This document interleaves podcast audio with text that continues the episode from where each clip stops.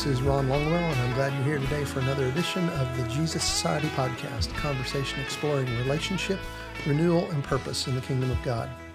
Uh, this is episode 27 of the Jesus Society podcast, and we um, we missed a week last week. Uh, I had COVID 19, so um, I was uh, I was pretty puny last week, and um, couldn't quite get my uh, get my head together to uh, put a podcast episode. So I hope uh, you will all forgive me. I'm sure you will because you're a forgiving bunch. Um, we we Christians are a forgiving bunch, aren't we? So uh, COVID was interesting. It was um, uh, maybe maybe you know somebody that's had it, and I, I realize not everybody gets it the same. Um, it um, I, you know, I've had the flu before, so that's the thing everybody compares it to. Um, I didn't feel like this was as bad as the flu. So I guess it was it was Tuesday night, the 18th. I was I was just I was cold. I was cold all afternoon, but I just I, am on a diet right now, so I've lost a bunch of weight, and so I, when you know when you lose weight, I don't have as much insulation as I had, and so I've um, I thought, well, I'm just cold because I'm cold. Um, but uh, that night I started I started running a fever and it got up to 101 and it was I was shaking and shivering. It was horrible. Um, finally took uh, took some uh, ibuprofen and the the fever went down a little bit. Went to bed that night covered up um, with a whole bunch of blankets and my wife slept in the other bedroom um, because she did not want this. And I knew right away that I, it was COVID. And fever broke during the middle of the night. And uh, the next morning, uh, I knew I, I, was sick. I felt sick. I just felt achy and um, I had a little bit of a headache and, and I just, I, you know, I felt just exhausted. But the fever was gone. And I never really developed any any kind of cough. I mean, it was there was I had a, a little wee bit of a cough, but it was just really, really, really mild. Um, and uh, about three days in, I started to notice that my taste buds were a little funny, um, which is which is a shame for somebody that loves to eat as much as I do. um, the hardest part was that I, I I didn't drink coffee for a couple of days. You know, when you're sick, you just don't feel like drinking coffee. Um, so I'm happy to report that I am back on the coffee now. So um, that's a good thing. But um, you know, after about after about four days, I started feeling good. Um, when Saturday hit, I was feeling pretty good on Saturday, um, and so I started just moving around, doing a whole bunch of stuff, and that that was not the wisest thing to do because on Sunday I was whipped. So. Uh, anyway, but I'm uh, I'm proud to say uh, that I am pretty well over it now. Um, interestingly, my, our son um, came down with it on Sunday night. And by Monday morning, he was running a fever. And he decided to go get tested. I, I didn't bother. Um, but when he decided to go, I went, I went and got tested as well. And sure enough, it came back positive, which I knew, like that didn't surprise me. I knew this was COVID. This did not feel quite like anything I'd ever had. And it, it all the symptoms measured up. So, we, you know, we were isolating ourselves and we, you know, there wasn't anything they were going to tell us to do different than we were already doing. So I didn't think it was worth bothering to go get tested. But when when our son did, I, I thought, well, I'll go. I'll go with him and get tested as well. So there it is. So we now have uh, joined the COVID club, um, and which hopefully means I'm I'm immune from here on out, and I can go about my business as normal. The hard, the really hard part of this is we've not, you know, I'm I'm part of a, uh, several men's groups throughout the week, and I've had to nix those. Um, we have a we have a, uh, a, a, really nice, really good group of people that we do house church with. That um, I haven't been able to see in you know in over a week now, and like that's hard. That's hard. I, I miss all those people. Of course, we we talk on the phone a little bit and we text, and so we're we're connected, but you know it's not the same. So Anyway, so let's move on into into our um, into our topic for today, and uh, the the the good news or bad news, depending on your perspective about today's episode, is that I've now had two weeks to think about it instead of just one. Um, so, so we'll see what that does. Maybe it'll hopefully make it better. It might make it longer. Um, so uh, we started talking about um, spiritual freedom, and the, the the essence of this is that when we become Christians, we're we found our, find ourselves bound up by a lot of things that really hold us back from um, experiencing the life with God that He wants us to live. Um, we, we, we just have some things we have to get over. Um, and for some of us, you know, there's a lot of, lot of thorniness about a lot of this stuff, right? And we talked about what some of those things are and what we're going to be talking about in this little series here. Um, but the, the big the big thing that we have to understand about spiritual freedom, I think, is that it's rooted, it's not rooted in an event or, or a, a process but in a person, Jesus Christ. So you, you don't. Um, I realize there's a sense in which we're we're freed from the consequences of sin when we give our lives to Him and and, and are baptized. Like certainly, certainly, there's some freedom there. But freeing, uh, getting free from the the junk in our lives, like that's a process. That's part of what the Bible calls sanctification, right? And you don't study your way into that. You, you don't work your way into that. Um, it, it, doesn't happen by effort or by will. Um, it happens through a, a, a, redeemer, through a relationship with a, with the, the one who has the power to set us free from those things, and that's Jesus Christ. And and we see that in, in two passages in the in the Gospel of John.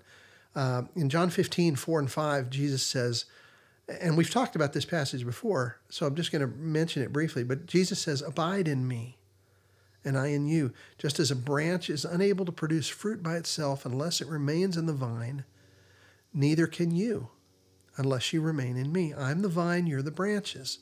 The one who remains in me and I in him produces much fruit, because you can do nothing without me. So Jesus says we've got to stay linked to him. He is the source of life, the source of fruit.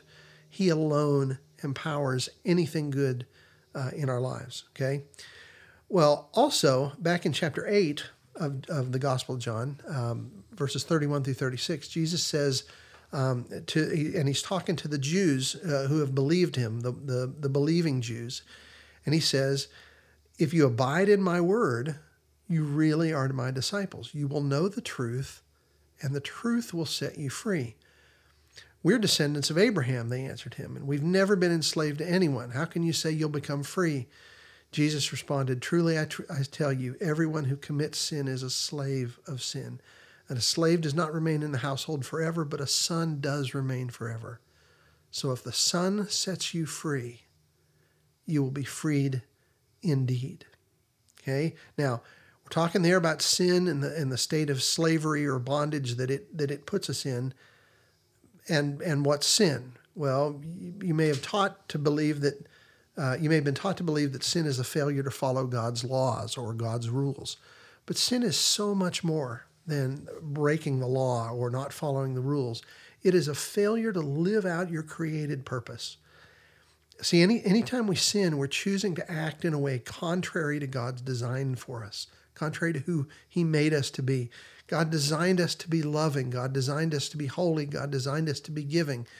That's humanity as, as God conceived it. And the reason that's humanity as conceived it is because He created us as image bearers.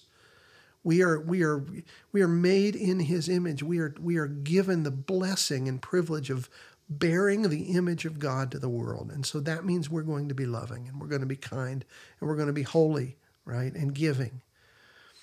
So anytime we, we act or think uh, in an unloving way, or, or we think or act selfishly, or we think or act in impurity, we have gone against who God designed us to be and how He designed us to function in His good world. And when we fail to live up to who God has created us to be, when we when we manipulate people or fail to care for them or attach ourselves to things that are unholy, we find ourselves in bondage to the forces that have allied themselves against God and his good purposes for us in the world. Jesus came to set us free from all of that bondage. And it is only by clinging to him, abiding in him, that we become free and remain free. Okay, so so one of the first things that we've got to get settled in, in all of this is our belief in who God is. Not, not our belief in God, but our belief in who He is. Because we will, we will never abide in Him, we will never cling to Him if we don't see Him as He is. Okay? Um, excuse me, gotta have coffee. So, so who is this God?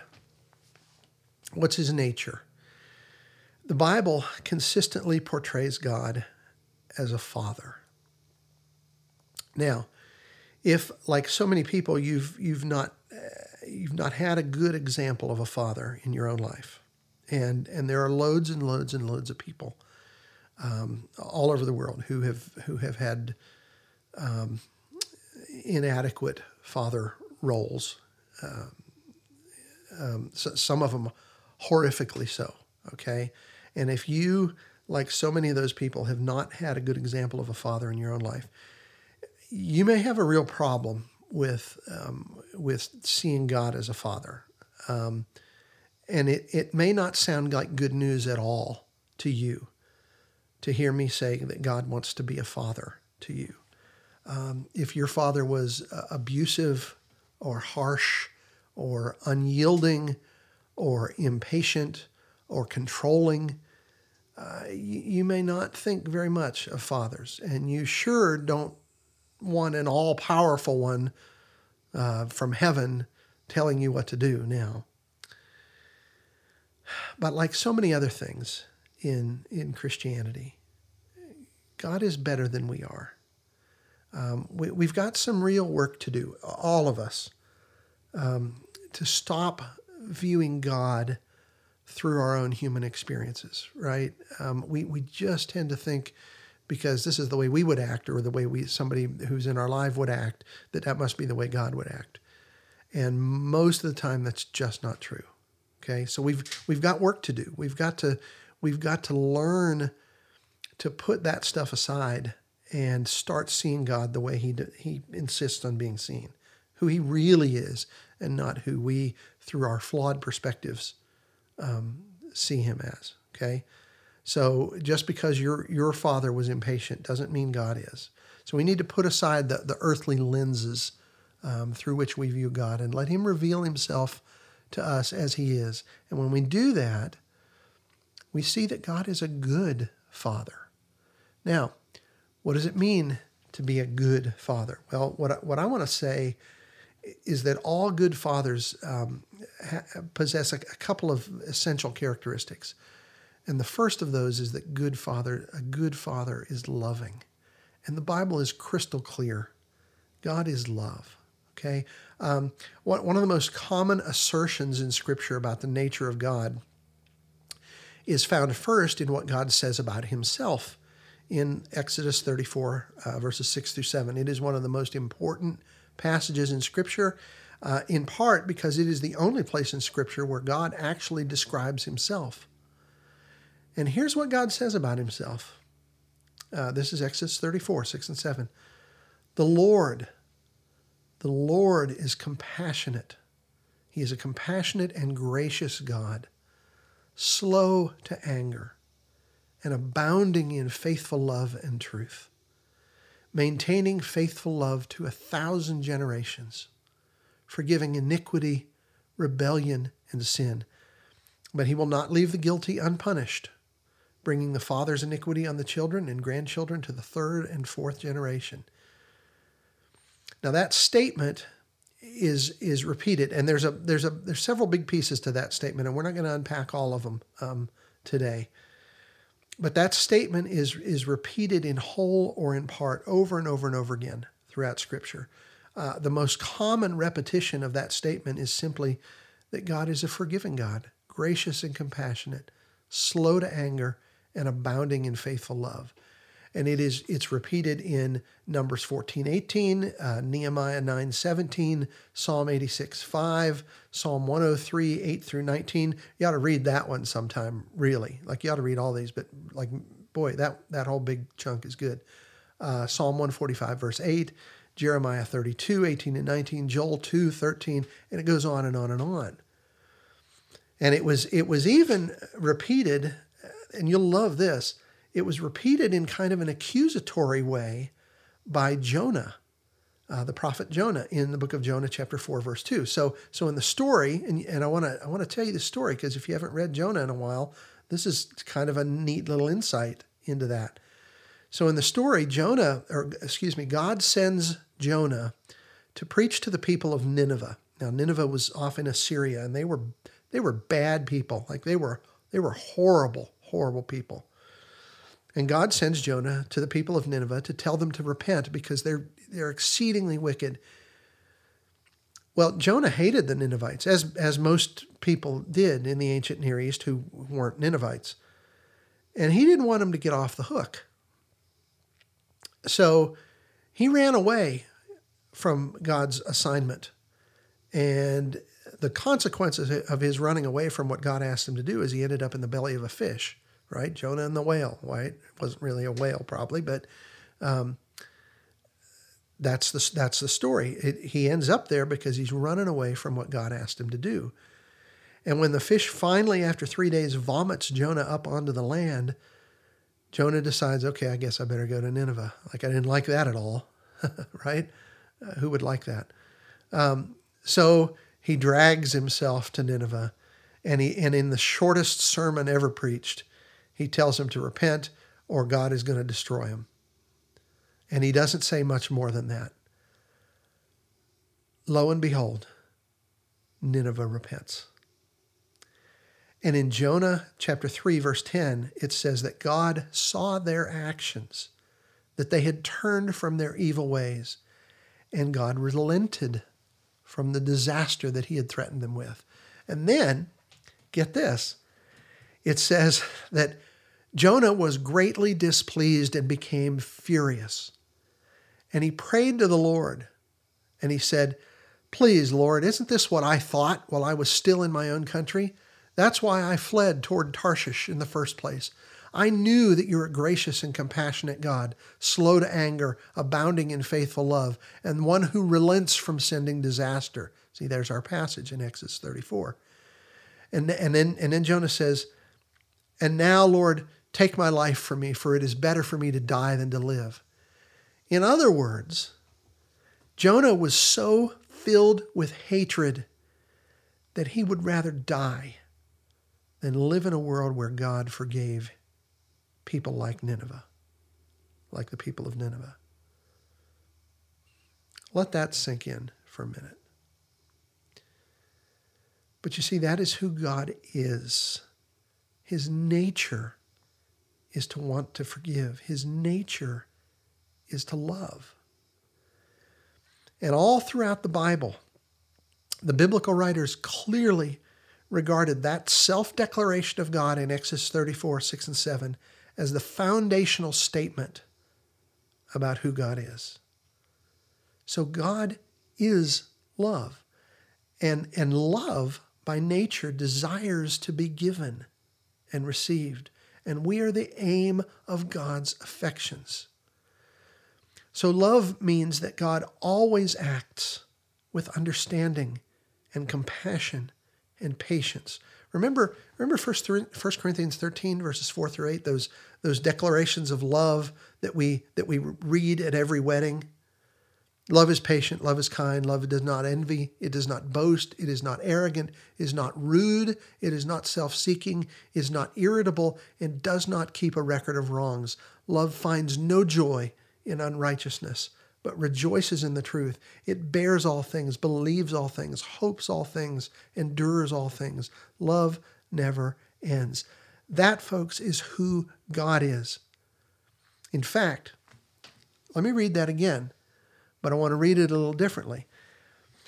I, I want to read that passage, and every time we see the word love, I'm going to substitute the name of God. By the way, and I may have said this in a podcast, this is a like tell your sons and your daughters um, when they're looking for a spouse, um, put their the person that they're dating, have them put their name in that person's name in this list and find out if they do they measure up. You know, is this person patient? Is there is this person kind? That's a that's a pretty good litmus test to find out if this is a decent person that you want to spend your life with, right? Um, if you if you if you can't say, uh, you know, Johnny's not rude, um, or he's not kind, or he's not patient, like, do you really want to hitch your wagon to Johnny? Um, probably not. So, so I'm going to read this again, and I'm to, I'm to substitute the, the, the word God, the name of God, in here. So, and just let this hit you, okay? God is patient. God is kind. God does not envy. God is not boastful. God is not arrogant. God is not rude. God is not self seeking. God is not irritable. God is not irritable. You hear that? God does not keep a record of wrongs. How many of you have been raised to think that God is keeping a record of everything you do? God finds no joy in unrighteousness, but rejoices in the truth. God bears all things, believes all things, hopes all things, endures all things. God never ends. Now, I've maybe I've misused that passage. I don't think so. But see, the, the only reason we know what love is is because God has shown it to us in Himself. So, because God is a good and a loving Father, He's also interested in the developmental, uh, the development of and growth of His children. You know, a good, a good father wants his children to grow up, and and wants his children to take on the the values and character of their father. He wants them to grow, to mature, to develop strength and integrity and character. So, as a good father, God nurtures faith and character in his children. He helps us grow into people who can bear his image into the world and function in this world as he does. And he does that by asking us to surrender to him and by giving us his Holy Spirit inside us to help us along. So, God deeply wants to love us. And as we said way back in, in uh, I think it was episode two, uh, I think, um, we talked a lot about this. God created us to love us. So, what then does God want from us? Better performance, right? To do a better job. Not exactly. Hebrews 11, verse 6 says, Without faith, it is impossible to please him. So, what God really wants is faith. And as we're going to see, faith leads to good behavior, right? But good behavior that, that isn't born out of faith become is twisted, right? You can you can force yourself to do the right things, but you're always doing it with twisted motives. And that that comes out, right? So so what's faith? Well, put very simply, faith is trust. God wants us to trust Him. Faith is taking God at face value, it's believing what He says. Um, and Paul says in Romans 4 that God counts that as righteousness. He counts trust as righteousness. And that's why the first sin, way back in the garden, is so instructive it shows us exactly how the enemy attacks us. Need more coffee. Hold on. Oh, that was good. I need a second sip. Oh, my. Okay, so when Adam and Eve were confronted by the serpent in Genesis 3, the serpent called into question the character and trustworthiness of God. Remember, he, he said to the woman, Did God really say you can't eat from any tree in the garden? And, and you can almost just hear it. right? Like there's there's distrust from the word go. That's what he's sowing in the hearts of Adam and Eve. Did, did God really say that? You sure you didn't mishear him? And Eve says, No, we, we can eat from any, any of the trees in the garden. But about the fruit of the tree in the middle of the garden, God said, You must not eat it or touch it, or you will die. And up to that point, they were okay with that. Um, and that, that is exactly what God told him, by the way. Um, they, she didn't get that wrong. Uh, back in Genesis 2 15 through 17, if you read it, that's exactly what God said to them. But notice how the serpent responds to that. He says to Eve and, and Adam, Adam's there too. He says, Nah, you will not die. Here's how this is going, he says. In fact, God knows that when you eat it, your eyes will be opened and you'll be like God, knowing good and evil. So, so in that in that in that statement to Adam and Eve, the serpent is casting doubt on the character and and motives of God. He's implying what God told you is all wrong. The reason he doesn't, he's got he's got ulterior motives for you not having this good fruit. Look at it; it's it's pleasing to the eye, right? God has ulterior motives, and he what he he told you that you're going to die just because he didn't want you to have it. But what he really, what real the way this is really working is, if you eat it, you're going to be like God, and God doesn't want that. That's what he so so in other words god doesn't have your best interest at heart and he he's casting doubt on the character and motives of god and satan attacks us in exactly the same way to make us question the character and goodness of god why to separate us from the Father's love, to disrupt our relationship with Him. I've said it again and again. We will never obey someone he, that we don't trust, and we won't trust someone who we don't believe loves us. But the enemy doesn't attack our obedience, see?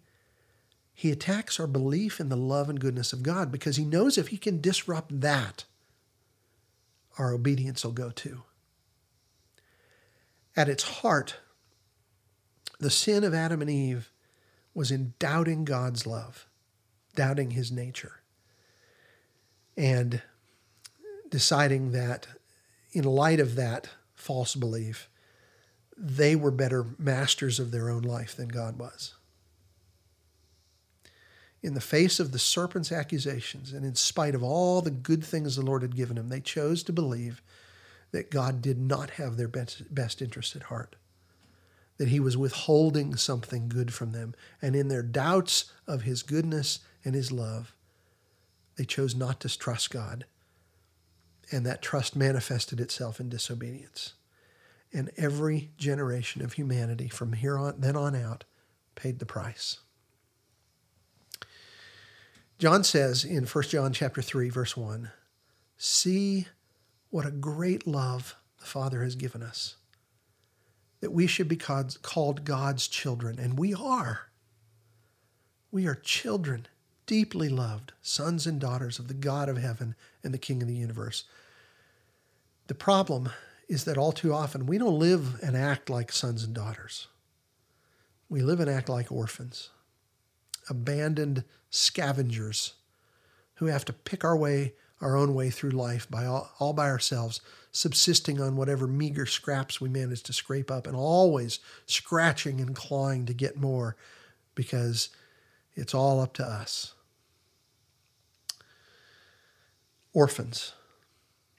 And let me let me sketch this out uh, for you a, a, little bit by, by looking at, at a few specific areas and trying to kind of describe what it looks like to live as an orphan as opposed to live living as a son or a daughter and, and I'm just going to give you a few of these. I've got a I've got a, uh, a, a chart that I put together, and you've probably seen things like this. Like I didn't, this didn't all originate with me. This chart, um, I've adapted it to to make it what I think is a little more accurate. Um, and if I can figure out how to do this on a podcast, I'm going to try to attach a PDF of this thing um, so that you can go through it. Because I'm not going to cover all this here because it's a kind of a big list. But I want to kind of compare and contrast um, in some specific areas what it means to live like a son or a daughter and what it means to live like an orphan. Okay, what it looks like, what each of those looks like in a couple of specific areas. Um, and, and as I go through these, like ask yourself, do a little self examination here. Um, which, which of these do you resonate with more? And see whether you're kind of have the heart of an orphan or the heart of a son or daughter. Okay. So, so the, the first little area is what's, what's your image of God, right? Well, an orphan sees God as a, as a master, a, a, kind of a, kind of a dictator.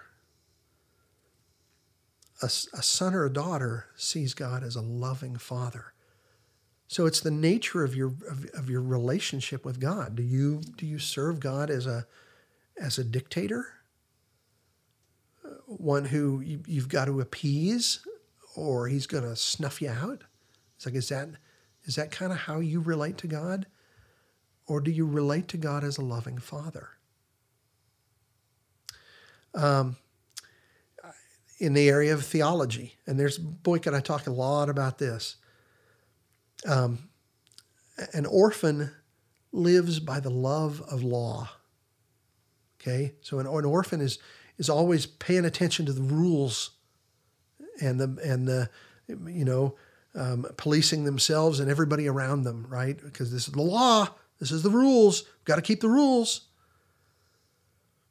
You, you've known people like that, right? Um, because they desperately believe that that a, a slavish devotion to the rules is where life is. And that's not where life is. Life is with God. A son or daughter lives by the law of love. And that doesn't mean there's no that doesn't mean there's no standards. That doesn't mean there's no expectations of good behavior, right? But it's why why you do the good things. Do you do it because you think you have to or you're going to get punished? Or do you do it because God has been so good to you that you want to you want to honor him? Right? The New Testament says, "We love because he first loved us." So our motivation for for right behavior and and uh, Jesus says, "If you love me, you'll keep my commandments." Right? So, um, in the area of security, um, an orphan is is insecure and, and lacks peace. They don't they don't think there's anything outside themselves that is that they can depend on for any kind of sense of of, of um, security or or peace.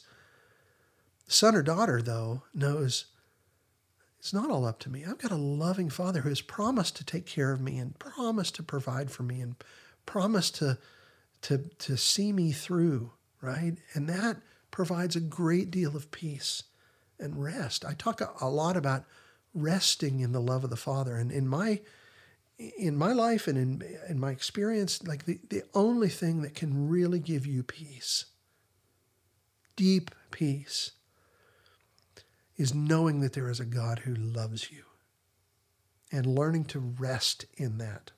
Okay? Um, so, how about the need for approval? And an orphan um, is is always looking for approval, for praise, for approval, for the acceptance of of, of man, um, because that's the only place they think they can get it. Right?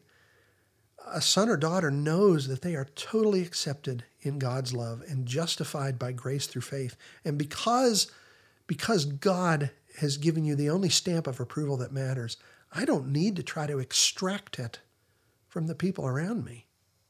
Right? Um, what's your motivation for service? Um, an, an, orphan engages in, in the service because of a, a, need for personal achievement. You're, you're trying to impress God and you're trying to impress other people. Or, or maybe you don't have any motivation for service at all, right? Why, do I, why should I serve anyone? It doesn't matter. But for the son and daughter, service is motivated by a deep gratitude for being loved and accepted by God. You, you love freely and without agenda. Um, so, how about uh, the things we might call spiritual disciplines? What you, what's your motive for those? Um, again, an orphan does those things, if they do them at all, um, out of a sense of, of duty and a, and a desire to earn God's favor. But a son or daughter does those things out of pleasure and delight. Those things bring me closer to God. And I want to do those things because they, they, they tie me, they link me, they help me abide in my Father. Well, I could go on. There's a, I got a whole bunch more here on this on this list. Um, uh, let me do let me do one more. Um, your your relationships with other people. An orphan views every relationship as competitive. Um, there's there's rivalry. There's jealousy. When somebody else has success, um, you're you're jealous of that. Um, you're you're jealous of their position, right? Uh, every human relationship is is tainted by competition and rivalry and jealousy, jealousy. But for the son and daughter of God, your relationships are colored by humility and unity. You value others and you can rejoice in their gifts and their blessings and their successes. Right? Because God's given you enough. Right? Anyway, um, there's there's a bunch more. I'm gonna I'm gonna figure out how to get this PDF in this uh, in in the show notes for this because I'd, I'd really like you to. I, like I think it's a good idea to go through these and really think about them and pray about them and and dialogue with God about these things. Where are you? Where's your heart? Do you have the heart of a of a son or daughter, or do you really have the heart of an orphan? And if so, you, you've got some things to work on with God, right? So how do you how do you move from an orphan heart to the heart of a son or daughter? How can we begin to experience God's heart for us? Couple of things. You've got to um, you've got to begin to move from a focus on rules to a focus on relationship. Okay, you need to rec- recognize that God treasures weak vessels. He doesn't require you to be perfect. He never has. Biblical rules without biblical thinking are always going to result in obligatory short term obedience with short term results and always results in spiritual and religious bondage. And that, folks, is not freedom. Freedom comes from renewing your mind, Romans 12, 1 through 3, and seeing God not as a dictator, but as a father, not as a, not as a taskmaster, but as a, a father who loves you and wants a relationship with you. Okay? Um, Matthew 7, verses 7 through 12 tells us that God, as the good and perfect Father, knows how to give good gifts to his children and delights in doing so. So, so we've got to move from a focus on rules to a focus on relationship. Secondly, you got to understand the difference between discipline and, con- and condemnation. Okay? Um, the Hebrew writer tells us in Hebrews 12 6 that the Lord disciplines those he loves. But, or maybe I should say, and, Romans 8, verse 1 tells us that there is no condemnation for those who are in Christ Jesus. So, discipline is not condemnation. Okay? Understand that. Wrap your head around that. Discipline is not condemnation. Hebrews chapter 12, verse 11 says, No discipline seems enjoyable at the time, but painful. Later on, however, it yields the peaceful fruit of righteousness to those who have been trained by it. So, so righteousness is the fruit of discipline. But discipline does not mean punishment or condemnation. Discipline means teaching. So don't confuse those two words. Okay. Um, again, if you've had a if you've had a particularly bad father, you hear the word discipline and you hear all sorts of negativity and nastiness and hurtfulness. put put that aside and understand God's discipline is not that. Okay? It's not harsh or brutal or unloving. It's it's training. It's teaching. Helping you move to where he wants you to go in a in a productive way, not in a way that sows discord and resentment toward him. Okay? One of the ways uh, God disciplines us, and we, pro- we probably ought to have a, a podcast sometime and just talk about what this what the discipline of God looks like. Um, one of the ways God disciplines us is by allowing us to experience the consequences of our own actions and to learn from them. Uh, I've said for years now that in many ways sin is its own punishment.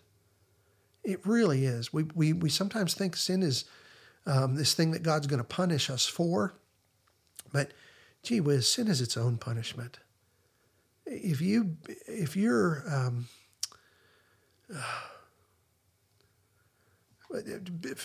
I'm not going to define it all. You you figure it out. Um, if you engage in sin, you're like, is there anybody that? I mean, sure there is. There are evil people who just wallow in their own sin and, and keep doing it again and again. We know that. The Bible talks about that. But gosh, most of us, we hate our sin. And we hate our sin because we see the carnage it, it creates in our lives and in the lives of those around us. It's sin is sin is its own punishment. Right? And God God allows us to experience that as a means of training. He doesn't spare us from learning from our own sins and our failures.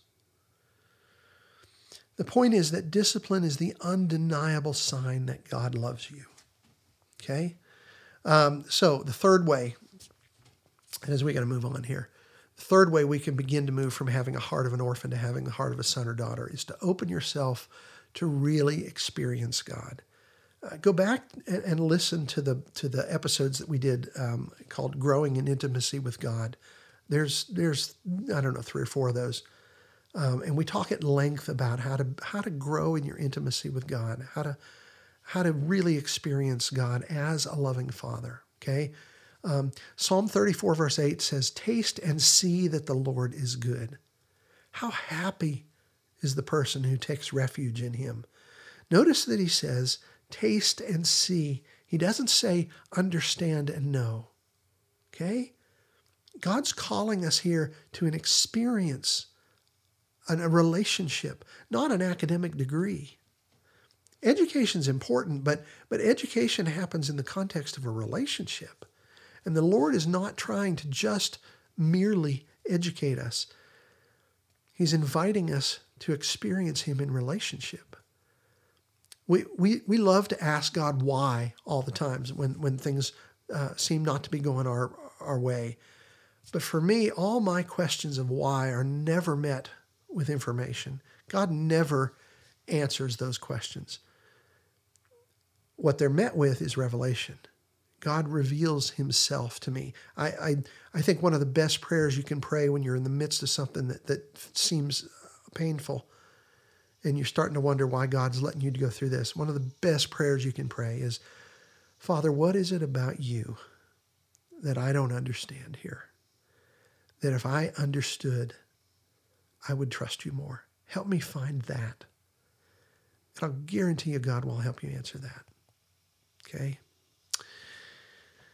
When Jesus breathed his last, he cried out, Into your hands I commit my spirit. You're probably familiar with that, with that statement from the cross. Um, many people don't know that that is a quote from Psalm 31, verse 5. Uh, something else many people don't know is that the Jews would often quote a verse Whoops. Gosh, it's been two weeks and I forgot to turn my phone off. I was just getting into something good there, right? Now I was interrupted. Anyway, um, okay, so into your hands I commit my spirit. Jesus' words, last words on the cross. It's a, it's a quote from Psalm 31:5. And a lot of people don't know that the Jews would often quote a verse in one of the Psalms as a way of invoking the meaning of the entire psalm. Okay, because because they all knew these things. a lot of them they knew by heart, right? So if you say one verse, the meaning of the whole psalm comes to mind. I think that's what Jesus is doing in there. When he says, Into your hands I commit my spirit, I think he is invoking the meaning of the entire psalm. So go back and read Psalm 31, the whole thing. It's only 24 verses long. It is a psalm of hope and joy in the goodness of God in the midst of difficulty. And the point is that on the cross, having just endured the worst that man could dish out, Jesus was utterly convinced in the Father's good heart. As we move through life, each of us has a choice every day. You can see and determine God's character in light of and through your own experiences. Or you can see and determine your own experiences in light of and through God's character. One choice leads to misery and bondage, and the other leads to freedom and hope and joy and peace. Choose wisely. And with that, I want to thank you for joining us today. I hope you'll join us again next week. Uh, I'm back on the back on the road to recovery now, so we we're gonna we're gonna have a new episode every week, and we're gonna keep moving forward with these uh, these freedom conversations. Um, as always, we'd appreciate it if you tell others about the podcast. If you enjoy the show, please subscribe, rate, and review us on iTunes, Spotify, Stitcher, or wherever you get. There's there's some new podcast apps out there, um, and we're trying to get on all of them. So um, please visit us on our Facebook group for the Jesus Society podcast. Just search Jesus Society podcast, and you'll find it. Um, feel free to suggest topics for episodes, ask questions, share your own story, share your own story of how the Father is loving you and transforming you. Also, check out our website, thejesussociety.com. Thanks for listening. And remember, you are greatly loved.